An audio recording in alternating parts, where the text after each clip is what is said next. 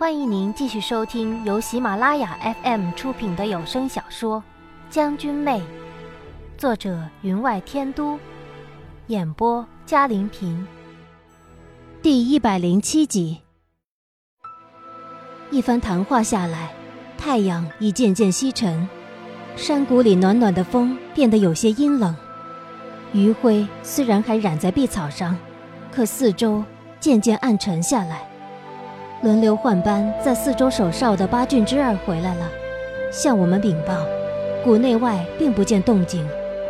郡主何道：“余未入网，他们怎么会把饵先吞了？只要我们不走出谷，他们是不会行动的。”四周寂静如溪，只听见昆虫偶尔在草里鸣叫，溪水潺潺而流。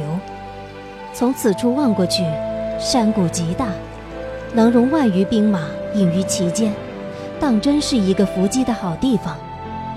如果手里没有乌木齐，我们不会这样放心大胆地进入这里。如今人质已失，落日霞如果当真带了草食部落的人来救，只能是自投罗网。我们陷入了从未有过的困境。落日霞。当真如这渐落的彩霞一般，又为我死一次，还赔上他族人的性命。能不能派人出谷拦截他们？我知道，这是绝不可能办到的事。以乌木齐的算计，他怎么可能没算清楚这一层？众人没有回答我的问题，自是知道。其实，我自己也明白。我去。小七忽然道：“你武功未恢复，去干什么？”恢复了一些。我想过了，你想得到的，乌木齐也想得到。说不定他认定我们不会突围，以卵击石，出其不意，说不定能冲出重围呢。这是万分之一的机会。小七是懂我的，却也愿意一试。我叹了一声：“不用了。”是我欠考虑。郡主合皱眉道：“怎么你的禁制还没解？那本残卷你没看过？”我早就有些怀疑，小六、小七身上的禁制是郡主和特意放水，如今得到证实，却没了惊喜的感觉。就算多了两个武功高强之人，但对着千军万马，个人的力量又算得了什么？郑楚河走了过去，拉着小六、小七走远，要给他们推功过血。围着我们的人也散了，仿佛知道我需要安慰，而能安慰我的，只有夏侯商而已。我原就知道，这一路走来极为危险，但有他在我的身边，就算一路危崖林立，景色苍白，我也只觉。温暖快意，可不过几个时辰而已，便翻天覆地，温暖无踪。老天爷，果然从不让我得偿所愿。其实，我很幸运，玉，有了你，还有了我们的孩子。无论如何，我们始终在一起。他的手绕过我的肩头，抚在我的面颊上。岳父既然知道这相思入骨的来龙去脉，肯定会找到解药的。玉，我们会活着出去。对，我们会活着出去。如果不能，始终能在一起也好。我抚了抚腹部。在心底默默的道：“不过苦了你，儿子未曾出世，便又可惜看不到。你的眉眼长得如他，还是似我？既然下了这样的决心，我便不再想其他，坐直了身子，侧过身来，问他：你手脚上的伤？”还好吧。他摊开手，伸直了给我看。你瞧，好了大部分了。八俊身上带着良药，更有小七的妙手回春，接上了斩断的经络，没什么问题。他中间伤得厉害的那两根手指上伸不直，小七告诉过我，等他们血脉之中的经络长了出来，再以铁套架住，拉伸手指，才算彻底好了。但是，不能再受伤了，如若不然，长好之后也会弯曲萎缩。可如今形势，他怎能不动手？我心中微酸，却道。身上的功力恢复了就好，手指只是小事。你不是说过，只要有命在，其他一切又算得了什么？他哈哈一笑，不错。只要有命在，其他一切又算得了什么？他额上无眉，脸上尚留有些微的短须，皮肤依旧是黑色。头发竖起，容颜虽然恢复了以前的几分清俊，但到底怪模怪样。我瞧着他，想笑，却只感觉泪从眼里倒流入鼻，嘴里满是咸苦。把自己弄成这副模样，你就不担心我以后认不出你来？他笑盈盈的道：“怎么？”你不喜欢我的模样吗？西夷姑娘不知有多喜欢呢。在他们看来，我身上充满了英雄气概。说着，他将手臂屈起，粗大的肌肉从衣服下鼓了起来。你摸摸，有没有坚实的感觉？我在他手臂上一拧，道：“是啊，如果切了下来，炒了极有韧劲儿。”他装模作样的惊叫一声：“啊，宝宝，你看看，娘亲要炒了爹爹呢！”我索性将手伸向他的前胸，往他厚重的胸肌上又一拧，手往下移，道：“这块也切下来，还有这块。”他先是笑嘻嘻的躲避，可随之，他的呼吸却开始急促起来。我大羞。忙缩了回来，四周看了看，见其他人等有多远避了多远，无人注意这边情景，这才放心了。我想你，玉。每一次想你，就会回到我们第一次的地方。我们在一起的时候，你含泪的容颜，微微颤抖的身体，我就想。那一次，我是不是勉强了你？却又怕你恨我。虽然你说过，你不怪我，我反反复复总想这些。这世上，我最不愿伤害的人就是你了，一丝一毫也不愿意。他呼吸越来越粗，眼里。也露出迷茫沉醉，握着我的手。既然认定草食部落的人未来之时乌木齐不会采取行动，那么我们便没有移动地方，在原地燃起了篝火。我叫八俊也不必巡逻了，干脆休息一下，养足精神。无论前边是生是死，都不可泄了自己的勇气。既然做好了准备，生死又有何惧？八俊与七星原就是千里挑一的人，在西疆不知出生入死多少次，早就看惯了生死。如此一来，他们倒真放开了心思，捡来不少石子，和老三、小六、小七开启了赌盘。所以，当夜半之时。落日霞领着五千人马，悄无声息地演至我们身边。瞧见这幅情景，简直不敢相信自己的眼睛。您正在收听的是由喜马拉雅 FM 出品的《将军妹》。小六的身上输的只剩下一条中裤了，小七还好，除了一件外衫。老三用一条破布裹了下边，盘腿而坐，不敢稍动，怕一动那布就跌落下来。据说这布还是八俊好心给他的利息。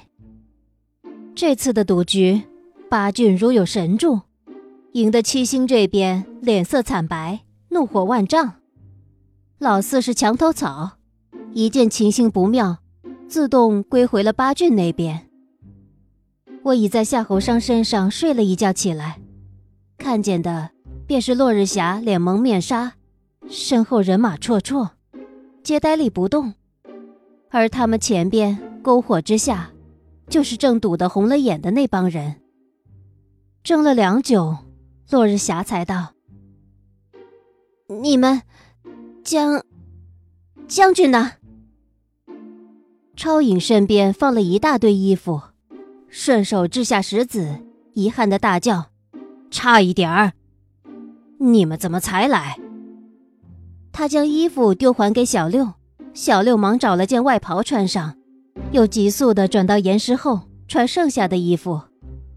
其他两郡也将衣服丢还给老三与小七，这才站起身来，拍了拍身上泥土：“可等了你们很长时间了。”落日霞对他们并不陌生，小七是时常见的，老三面容虽毁了，但依稀有原来的样子，所以他又问道：“你们是七星卫？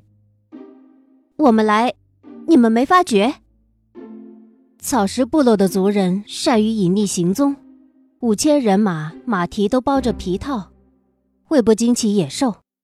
他们有一套自己的秘法，但如此多的人马，我们怎么可以毫无所觉？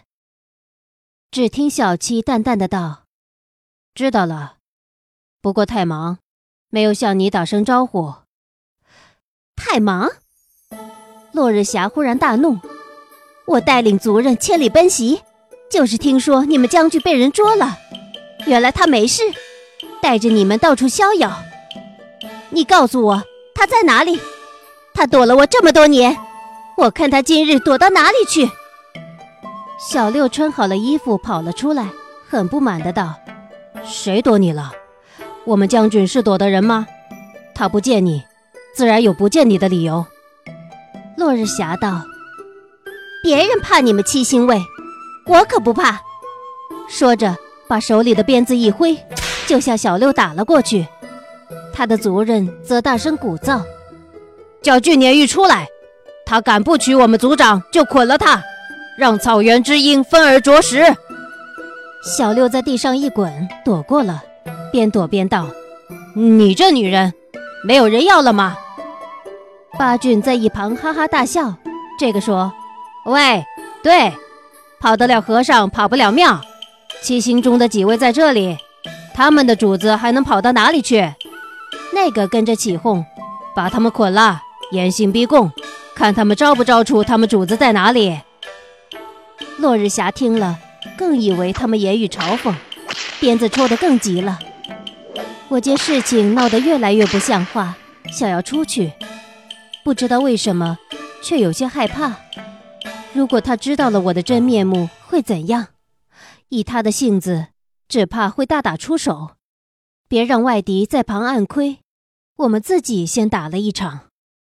夏侯商道：“我陪你出去吧。”我知道，落日霞既然来了，那么大战将至，乌木齐说不定便隐于这四周黑黝黝的山岭上，看着我们呢。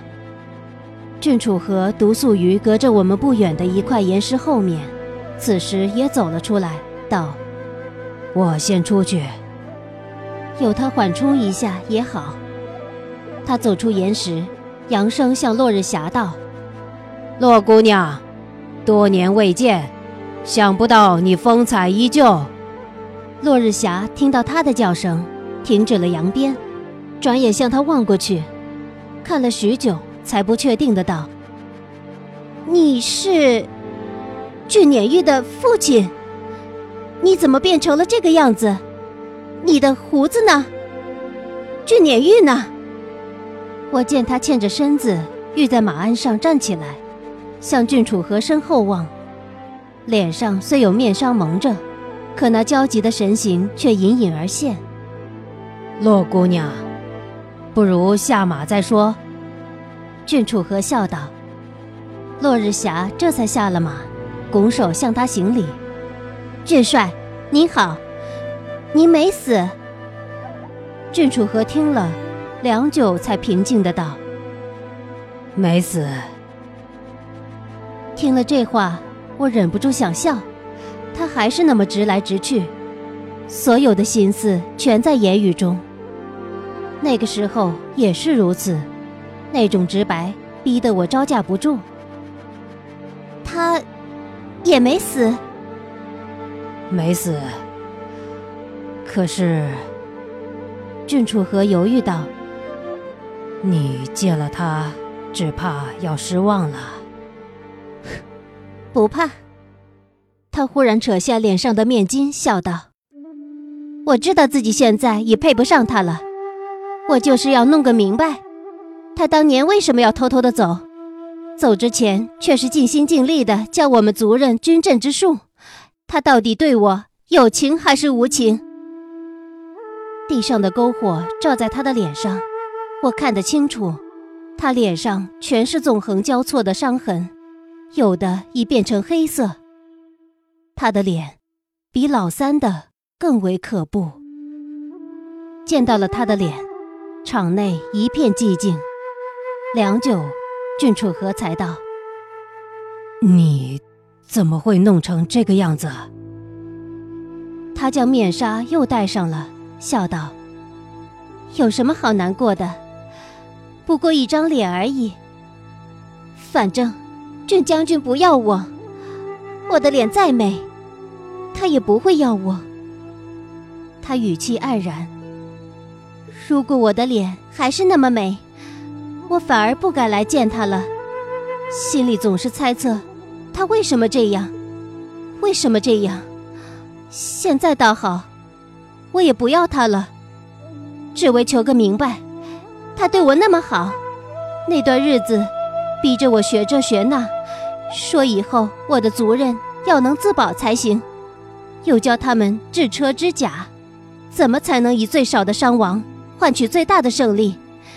那些日子，他对我还是不理不睬的，却整天研究我们族人的行动方式，再为他们研究出一套布阵排列之术。那些日子，是我最快活的日子了。长老们都恭贺我，说我找到了一个好夫婿，会是我们最英明的族长。可他还是走了，在我最快活的时候走了，俊帅。你告诉我，他在哪里？郡主和很为难的道：“洛姑娘，这么多年了，你该忘了他，他不能和你成亲的。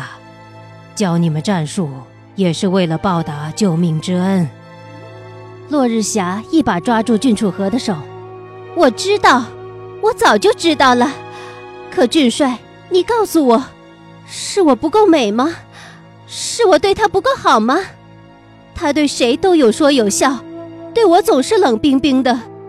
可我受了伤，他又偷偷叫小七备了药送给族人交给我。他从怀里拿出一个瓷瓶，你看，这是他当年留下的，是我被群狼围住被咬之后他备下的药。他以为我不知道，我当然知道。那瓷瓶身上裂纹横生，洁白的瓷体更是变成了黄色，像是被摔破了，又重粘了起来。郡主和吞吞吐吐的道：“你对他够好，也够美，但是……”他忽然回头道：“年月，为父说不下去了，你自己出来向他解释吧。”听了他的话，我不由自主地将身子缩在岩石后面，腿更像生了根一般，心中的愧意铺天盖地而来。如果当年就向他说清楚，就没有今日之祸了。可当年我以为只要对他冷淡一点儿，他总会忘了我的。那个时候，我满心都是要查明俊家真相，为俊家将报仇，怎么会顾及到他的情绪？被郡主和一叫，我更是移不动脚步。夏侯商道：“你总是要面对他的，来，我们出去。”扶我一把。他当真搂了我的腰，将我半搂半抱的从岩石后面拉了出来。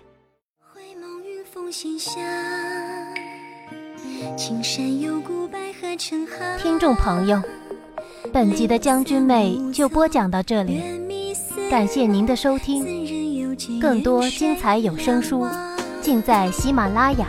为寻旧梦眼前好花好景莫负韶光。